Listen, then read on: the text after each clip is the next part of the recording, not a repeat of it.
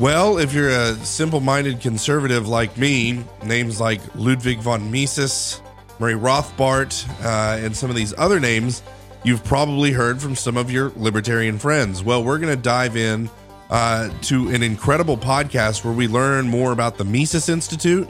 Who was Ludwig von Mises? What is Mises, um, von Mises libertarianism? Uh, how does that compare to Beltway libertarianism and all these other things? It might sound kind of meh I'm telling you, it's incredible. Um, you're definitely going to want to tune in. Your hair will be blown back. Then we jump into SVB, the Silicon Valley Bank stuff. Um, and he destroys that. And he is Tho Bishop, the comms director for uh, the Mises Institute. In our behind the scenes, we talk about how liberty minded folks can take on the big government, big corporate uniparty. We have an incredible culture here in the state of Alabama, but our politics and public policy don't reflect the people of Alabama. Media drives culture, culture is what drives politics and public policy.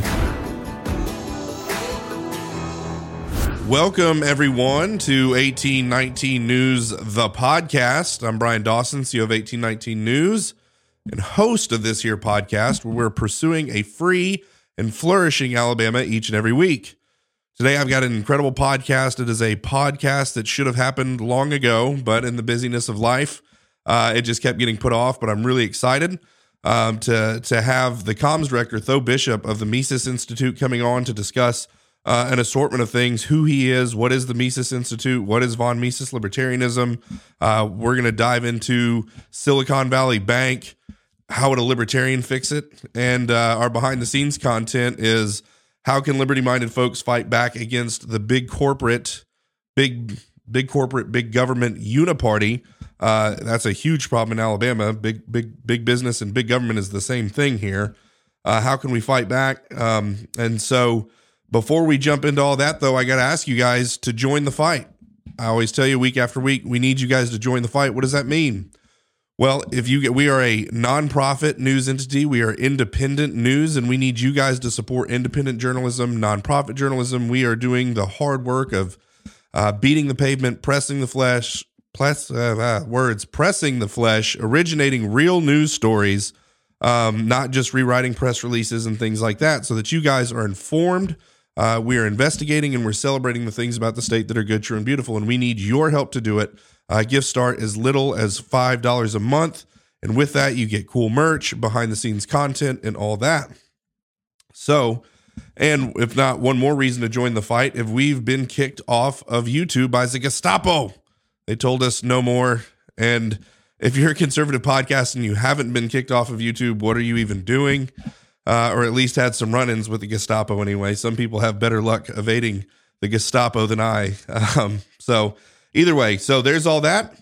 Um, so yeah, please join the fight. And now, without further ado, we will jump into the content. So, Mr. Tho Bishop, the comms director of the Mises Institute, which is here in Alabama. A lot of people don't, I think, really know that that this amazing libertarian think tank is right here in the heart of Dixie. So, Tho, thank you so much for joining us and welcome to the podcast. Thank you so much for having me. I'm a big fan of 1819. Will Blakely is one of my favorite journalists out there, so it's a great honor to be joining you guys. Awesome. No, we're we're pumped. Um, I've been trying to figure out just in the the grand scheme of things ways for us to to kind of you know work alongside each other. I think there's a lot of commonality between our visions and and what it is that we're trying to accomplish. And um, I just I think anytime there's that much similarity in mission, maybe this is it. This is this is uh this is how it starts though, right here. You never know. I'm excited to be a part of it. All right, so big thing. We're we're big on story here. I I you know pie charts, data graphs. That's all fine. Um, we love stories and and we want to know about people. So tell us your story. Who are you? How you know where were you born? Tell us about your parents, where you grew up. How did you become the comms director of the Mises Institute? Well, I'm a proud Florida man down here in the Panhandle, Panama City Beach. Um, and I, I'm a college dropout that now gets to work with a whole bunch of economic PhDs and promote their work, which is uh, pretty cool on my end. I've, I've enjoyed every every bit of it. Um, my my background's interesting. I actually have uh, some some roots in Alabama um, from my father. Um, he was a Georgia boy, but uh, he was a, a, political operative if you will, back in the day. Yeah. Um, and he did a lot of work within Alabama politics. Uh, he had to testify at Guy Hunt's trial back in the day. I think met, met him in jail a few times. Uh, wow. Under the fun reign of uh, go- Alabama governors, a little bit of trouble. Uh, seemed every other cycle or so.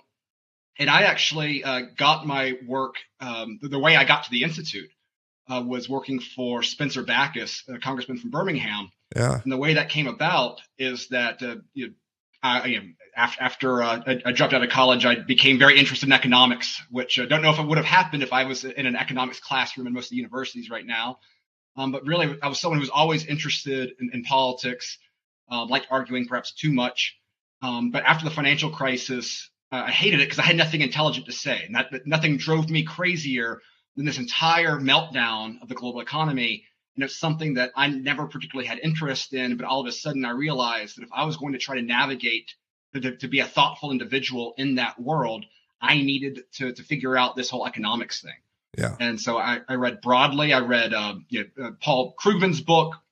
I, I, read Milton Friedman, but really it was this Austrian school, um, which it, it's called Austrian because Ludwig von Mises, the guy we're named after, he was a, a professor at the University of Vienna um, back before World War II. But for the most part, the Austrian school relocated to the U.S. after World War II. Uh, Mises was a capitalist and a Jew, and you know Hitler did not like that much um, either of those. Yeah. And so it, it has been a very American-based uh, economic philosophy uh, ever since then. Um, and I, I, discovered the Mises Institute, started reading everything I could get my hand eh, on. Um, and so when we had, um, you know, I, I, was able to have a conversation with Congressman Bachus when he took over as Financial Services Committee chairman uh, back after the Tea Party revolution in the 2010 election. And I started, you know, talking about Fannie Mae and Freddie Mac and the consequences of the bailouts. And, you know, well, these Austrians were actually predicting this crisis that no one seemed to understand at the time. No one saw coming. And from that, I was able to actually get a job up in DC, made some friends with Ron Paul's staff um, Jeff Deist, who's the current president of the Mises Institute. Um, he was chief of staff for Ron at the time. So it's because of Congressman Spencer Bachus that I uh, was able to get that opportunity in DC. Um, after you know, after a few years, I left DC, had enough time of uh, you know everyone's first question being, "What do you do?" and immediately turning their backs if you didn't have the right answer to that. Um, came back down here to the South, um, and have been able to work with the Mises Institute since 2015. Uh, spent a lot of time, lived in Auburn, Alabama for six, seven years. Um, and so it, it, was because of that connection with uh, with Spencer Bachus that I was here in the first place. Not exactly an Austrian in his own right, but you know he was yeah. a nice guy. And uh, so that's that was kind of my my breakthrough in there. And I, what I love about the institute is that we we very much have that sense of mission and kind of heroism from many of the scholars. They're not simply intelligent people, but they were very heroic figures. They they never bowed down. Um, they they never uh, erred from stating the truth, even when it made them unpopular. And so there's something about that spirit coupled with uh, the way that economics teaches you the, a, a, fundamental truth, which is who is ripping us off. Yeah. That's why government schools don't do a good job of teaching it. It's why we need people to take that same initiative on their own right to educate themselves. And that's what we try to do with the Institute and all of our content. Wow. That's it. Well, um, what about a little bit more um, on the history of the the institute? Um, maybe even Ludwig, Ludwig von Mises himself um, kind of bring us up to speed on on any of that. Sure. Well, what's interesting about Austrian economics is that it's not simply, say, a, a policy portfolio of things that you know politicians should do.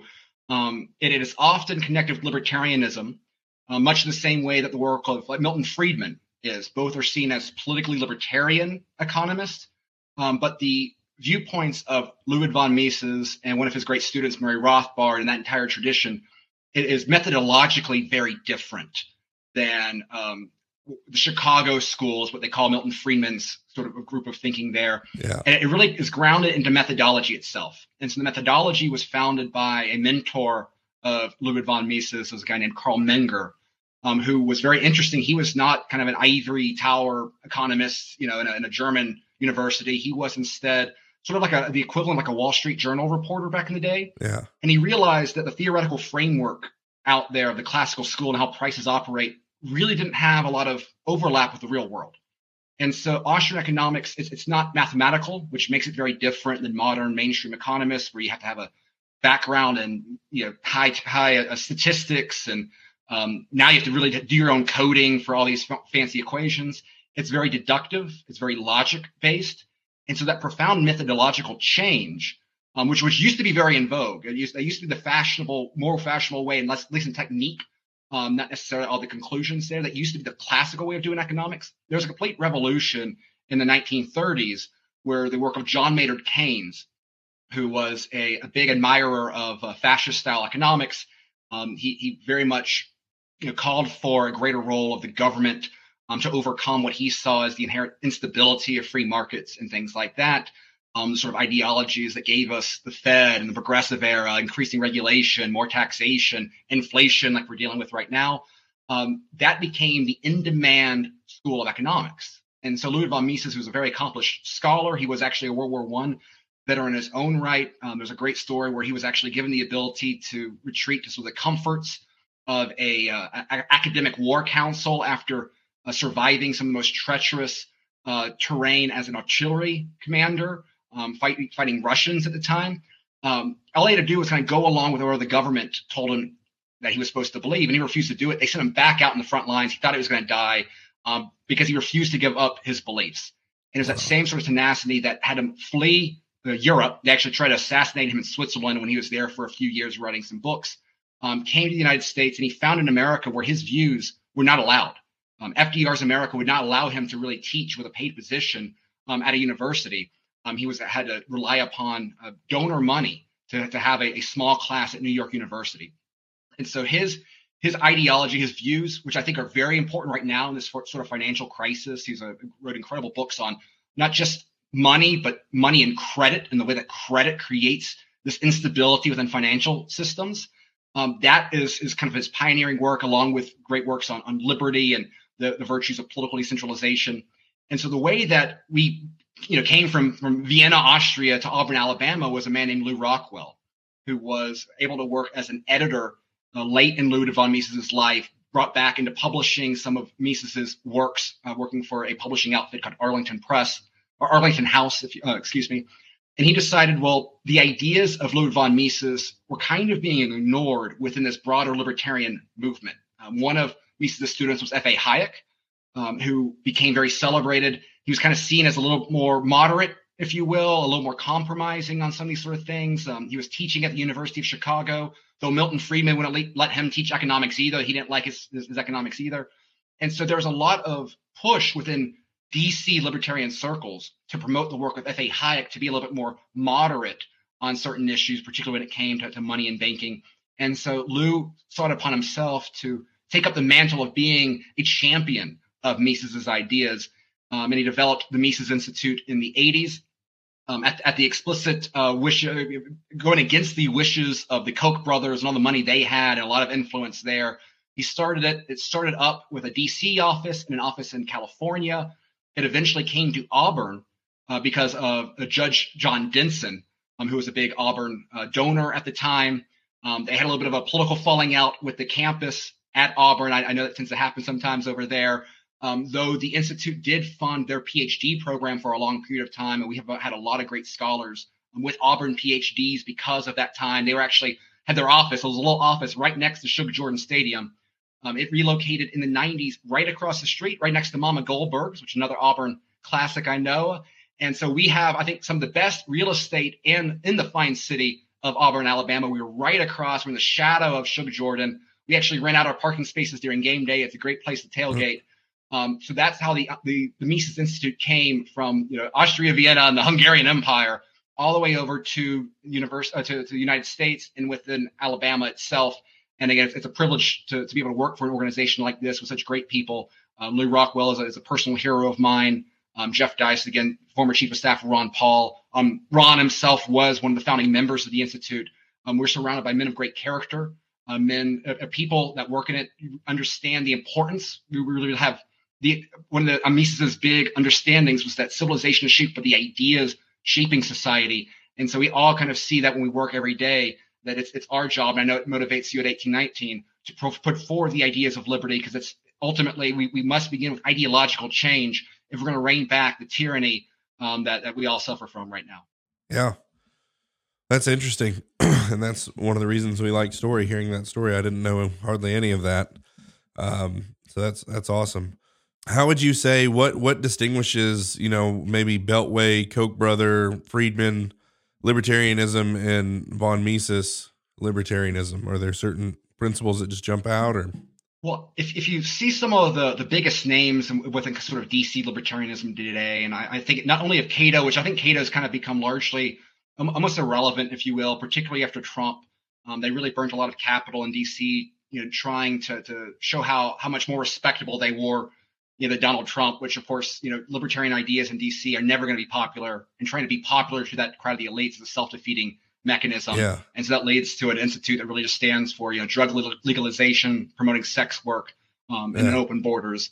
And, and, so what I think you really have fundamentally to, to be, to be more uh, charitable, um, Nick Gillespie, who's one of the big, big faces of reason. He's always wearing his, his you know, leather jacket, looks so cool, right? He, he kind of views libertarianism fundamentally in his own words as a philosophy of promoting alternative lifestyles.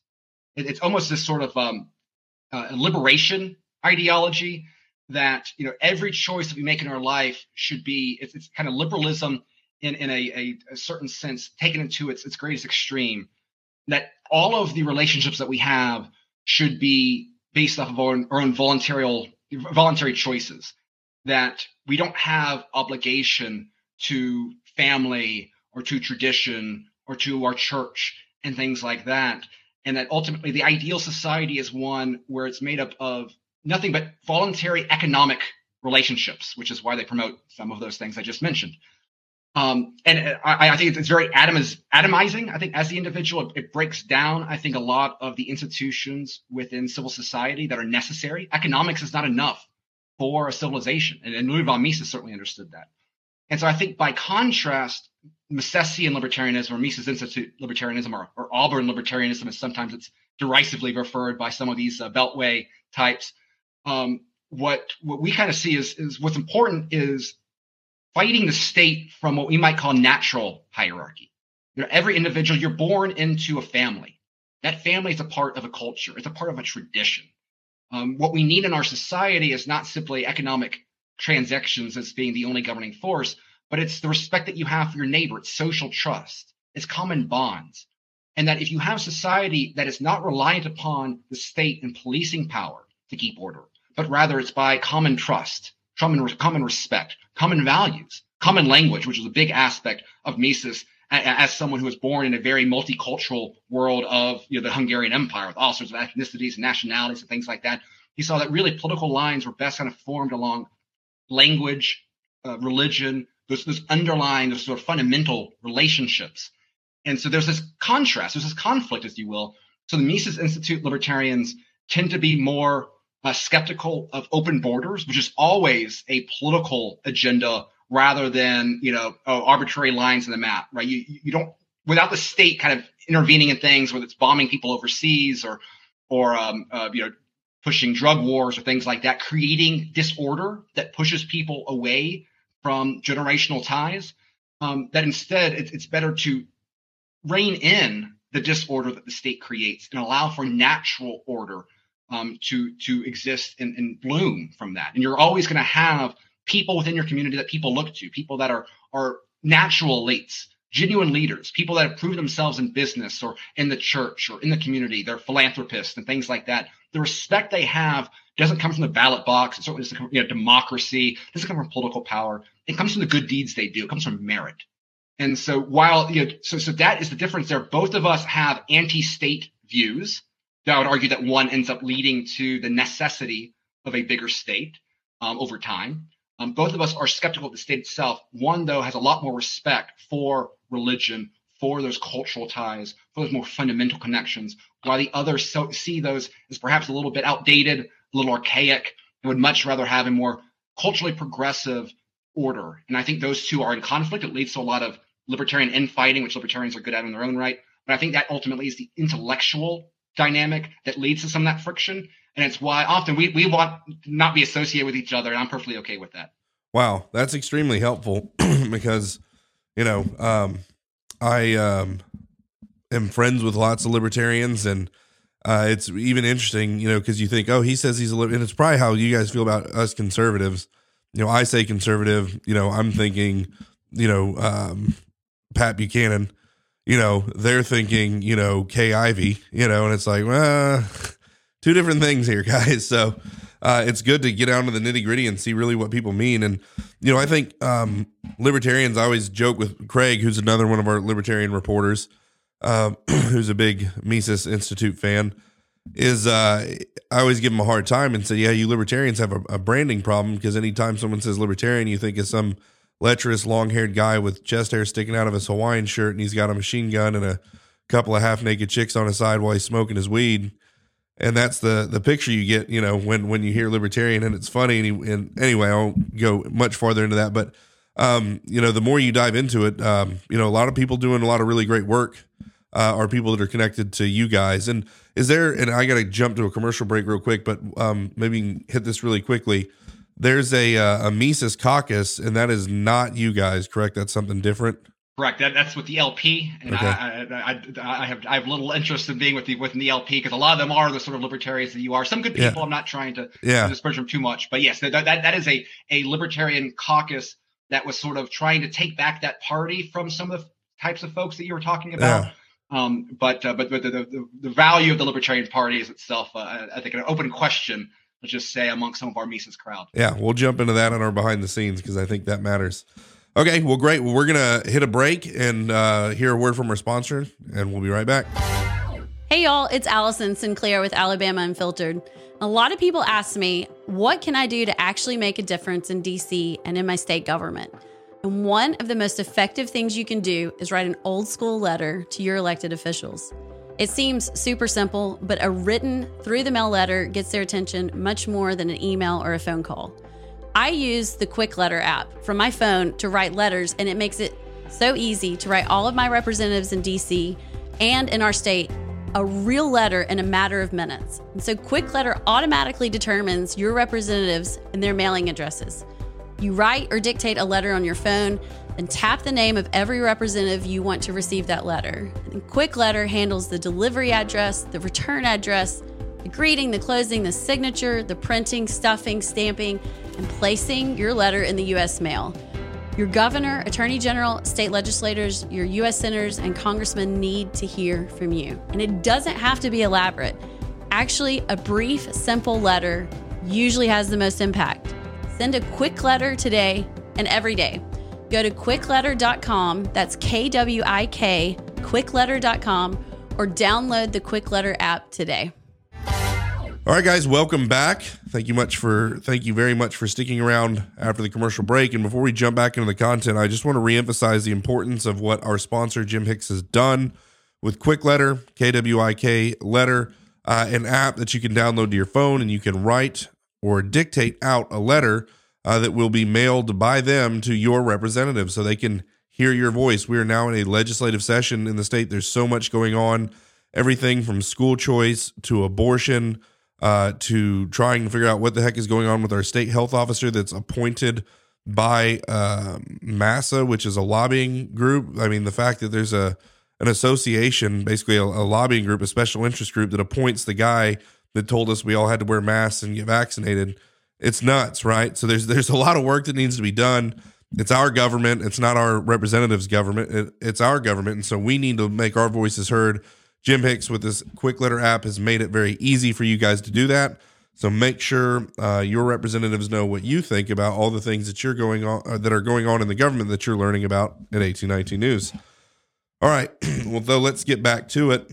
There is a, an obvious economic crisis that's looming right now that has a, a lot of people hot under the collar, and there's a lot of opinions flying. Um, this podcast is going to be posted a week afterwards, so hopefully it won't be obsolete by the time we get to it. But Silicon Valley Bank, give us a kind of the history of what you think is going on there, and how a liber- libertarian minded or liberty minded person would uh, would avoid that altogether, or how to fix the situation now. Well, I, I do think that whilst perhaps the, the immediate concern over a, a bank crisis um, probably has been averted because of the incredible actions by DC, the fundamental problems are not being addressed at all. And I think what's important is, and this is kind of one of the difficulties we have in communicating economic ideas, is that the problems we have today are not the byproduct of you know a month ago or or even you know after Biden's so-called election. Um, these, these, are a decade plus uh, it's, it's, an instability, and, and, really longer than that, if you want to look at the, the, foundations of that system, it's baked into the modern financial system. It is fundamentally unstable at its core. Um, this is the, the fractional reserve banking system that we have right now, and it's something that has been saturated with risk, moral hazard, and all this goes back into the extreme measures the Federal Reserve with Bernanke, followed by Yellen, as a response to 2008 and the financial crisis. And the problem is, is that you know, they, they, they dealt with a, a, housing bubble that the Federal Reserve created by flooding the the financial markets with liquidity. Um, they did you know multiple rounds of quantitative easing as a way of, of you know, again putting that liquidity within the banks. Um, they actually succeeded in creating a two-tier banking system, which is kind of one of the problems we have right now. You had the too big to fail banks, um, significantly important financial institutions, SIFIs, as they called, which had uh, extra degree of, of, regulatory scrutiny and things like that. Um, but because of that, they kind of had that stamp of approval of being super safe havens um, because the government was going to tightly watch all that sort of stuff. Now then we have all these regional banks out there um, that are, are, dealing, struggling right now with the actions the Federal Reserve under Jerome Powell has taken over the last year and a half with this incredible rise in interest rates. Now, I, I have no problem with that policy. I, I think we, we, it was necessary to raise interest rates. Um, they, they, should not have been brought down as certainly should not have been as low for as long as they did. They should not have pivoted in 2018 where the economy was strengthening under uh, because of some of the policies of the Trump administration. Um, that, was a mistake there. Donald Trump wanted low interest rates because he knew low, low, interest rates were good for the market, and the market was good for the election season uh, coming come 2020. Um, but the problem is, is that you have all these banks that they did not have these rate hikes priced in. The Fed didn't have these rates priced in um, years ago. I mean, no one would have thought this was possible to have interest rates you know, nearing six percent, um, and so that's created an incredible amount of strain on these institutions. And this is why Silicon Valley Bank, as a single bank, though a, a large one, um, be, because of its connections with big tech, big tech itself has its own unique brand of problems as a consequence of this period of super low interest rates. Because when all this money is, is created, all this liquidity is pumped in the banking system, it doesn't hit all industries equally, right? It, it tends to just start, uh, the people that benefit the most are the ones that are closest to political power. Great for financial services industries, great for Wall Street, great, never a bad thing for DC. Um, a lot of that then big tech was one of those big hubs that benefited tremendously from VCs and all this money, all this cheap money pumping in. So you have right now is big tech as a sector that many of these companies, I mean, household names, Uber, Airbnb, Etsy, all, you know, of other brands have never been profitable in their existence. They, have been go, able to go along as to keep they, they kept refinancing debt at these very very low levels. They're addicted. They're, they they their, their business model necessitates this cheap debt. As these interest rates go up, um, they have to change the way they're allocating their resources. Uh, a lot of these companies were drawing down their bank reserves um, for a variety of costs, employees, and things like that. They couldn't simply, simply have it parked in the bank. People started noticing that. That led to the specific problem of Silicon Valley Bank. The problem is, that every other regional bank is also unstable. There's tons of underperforming uh, assets out there, whether it's commercial real estate, all sorts of stuff. And so the reason why the Fed acted, breaking all of its rules with the way that the, uh, the you know, basically new FDIC limits on, on all depositors, um, creating a window where they're now taking collateral at par, which means if you have a, a lot of these mortgage-backed securities, for example, that the Federal Reserve or that these banks bought when housing prices were, were up. Um, you know, here in Florida, they're, they're still pretty well up. I can tell you that right now. But a lot of these areas of the country, those mortgages are now underwater based off the way that they originally that they originated. Banks are now able to turn in these assets for at par value. So they're, they're turning in an asset now worth 80 cents and they're getting a dollar, the dollar that they paid for. Um, this is unprecedented. It goes against the golden rule of emergency finance. Um, William Bagehot is a famous Victorian uh, central banker from, from London. Um, his rule was okay, in a time of crisis, lend freely, but do it with good collateral at a penalty rate. We're not doing that at all. We're, we're bailing out everyone right now all firms are too big to fail now because they have a crisis of confidence. Social media plays a role, I think, in that as well. It's, we've, we've seen whether it's uh, the GameStop, or, uh, uh, uh GameStop stock, whether it's AMC. We've seen the way that you have these sort of interesting financial mobs um, that social media can coordinate. Um, the regulators are terrified, and the, the really dangerous thing is that within this environment, what I'm concerned about is a continual consolidation of money and banking going on right now, and that we are essentially nationalizing the banking system and creating what has become the number one tool the regime has used both domestically and abroad, which is the weaponization of the dollar. We've seen it play out with the way that um, you know banking information was used to track down January 6 protesters. We've seen it in the way that conservatives been debanked. Um, we've seen attacks on the gun industry and other industries uh, using access to your bank. All of this is again, it's a major, major weapon which the authorities at B are trying to double down with with central bank digital currency, which would basically allow Big Brother to track everything you do. So that is what is being done right now. The libertarian response to this, first and foremost, is we have to understand, you know, Thomas Sowell's old saying, right? There are no solutions. There are always there are only trade-offs. There is no way that we can have a soft landing with the financial system that we have right now. Um, again, our federal authorities, they you know, think of think of it as, as pumping a broken body full of painkillers and having to walk around for 10 years is essentially where our financial system is right now. Very scary thought. Um, the biggest benefit America has is that we're not alone in this. Our bad ideas, our best weapon in the globe right now is the bad ideas you learn in Ivy League universities are now being transplanted all around the world. Most central bankers kind of you, you, you play six degrees of Kevin Bacon, which is about every central banker with where they got their ideas. So everyone else is doing the same bad stuff.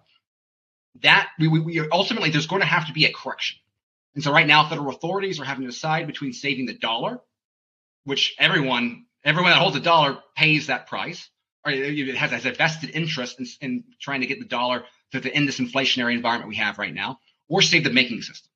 And ultimately, we're going to need some failures from the banking system. We're going to need to have a realignment within the financial system. There have been attempts to try to create more stable environments. I, I think you're going to see in the next couple of years a, a tremendous demand for security, financial security. Um, some people have been trying to create what are called full reserve banks. Don't rely upon this unstable fractional reserve system where you know you, you, never have all the banks in the vault or all the money in the vault that you need for if all your depositors come in and withdraw. Right? That's that's not the way banking has worked in a very long time. Um, Caitlin Long, who is a, a, former Wall Street banker, a, a fan of the Mises Institute, she's been start, trying to start a, a, full reserve bank in Wyoming um, using Bitcoin and some other interesting stuff there the Federal Reserve will not let her get a bank license. They will not give her access to sort of the, the, the tools the Fed provides banks. VC has essentially made this uh, full reserve banking system impossible to achieve. They are depriving people of the option of stability in this. Um, you're, you're, also seeing the, the a move right now to debank all crypto. I think the Signature Bank, which funny enough, Barney Frank of Dodd Frank fame, um, you know, was was the director of when it failed. Um, this entire dynamic is again showing the failure of the Dodd Frank paradigm that that regulation created. Um, one of the reasons that bank was, I think, taken was, was captured by the FDIC was its willingness to do business with crypto. So the regime that is terrified of any kind of escape rafts from the problems that they have created and want to further tighten their control over that financial system, they're trying to deprive Americans of the security of a truly of a, of a different type of banking. And so, what libertarians should want is for people like Caitlin Long to be successful. Mm. It is to allow for these banks to, to, to, offer new products, new security for customers. I mean, there's going to be some different costs there. You're probably, you know, you're not going to get a free checking account, or uh, you know, there's, there's going to be some. There's a different way of there's there's there's extra costs with that. It's it's it's not just simply taking one paradigm and simply translate it without the risk. That's not the way it works. But we need to allow those options open, and we also need to allow the make it easier for people that are concerned about the long term value of their dollar um, concerned about the long-term value of maybe that stock portfolio, which is not looking as good as it did a couple years ago, to be able to take money outside of this rigged Federal Reserve system and place it in alternative assets like gold, um, like Bitcoin, which has its own problems. I'm, I'm, not trying to dismiss those either, but to create alternatives to the dollar for long-term saving as the long-term savings vehicle. And ultimately, we can do this. I think some tax things can help with that. Eliminate capital gains taxes on gold and Bitcoin would help on some of that sort of stuff but we have to fight back and prevent the regime from tightening their grip on this. Um, fighting central bank digital currency should be an easy one for Republicans. We'll see if that happens. Um, but we need to create alternatives to get off of this platform and allow the system, in spite of the pain that's going to happen. Pain, pain is a natural part. Recessions are the natural consequence of a financial bubble. That's what cleans it. It's it's it's the it's the hangover after a, a drunken binge the night before, right? It is a necessary part of the process. We have to be ready for that, and we need to, we need to make sure that we have alternatives out there. So that's the libertarian option is to create parallel institutions that people can pop, opt into to get out of this rigged corporate state game. Wow. Well, that's the best I've heard it. There's a lot of chatter on the Twitter sphere about all this, and a lot of people chiming in on their opinions. But um, that's always what at any anybody I know associated with you guys, or even friends of mine that are just big supporters of yours, everything they say makes sense, right? Oh, I like what you're saying. That, that there makes sense. What, what, you know, and then oh, there's there's a Mises tie. How about that? Well, I think well, that's this is actually part of the problem. Yeah. This, this, is this is part of the way the the people in charge try to uh, uh, strengthen their control. They want you to believe that money is complex. They yeah. want you to believe that average people can't understand this. They try to mask themselves. Uh, Alan Greenspan was brilliant at this. He was, he was called Fed speak. He'd go in front of Congress, in front of cameras, and he would he would sound as as opaque as possible with using you know, three syllable words when a one syllable word would do.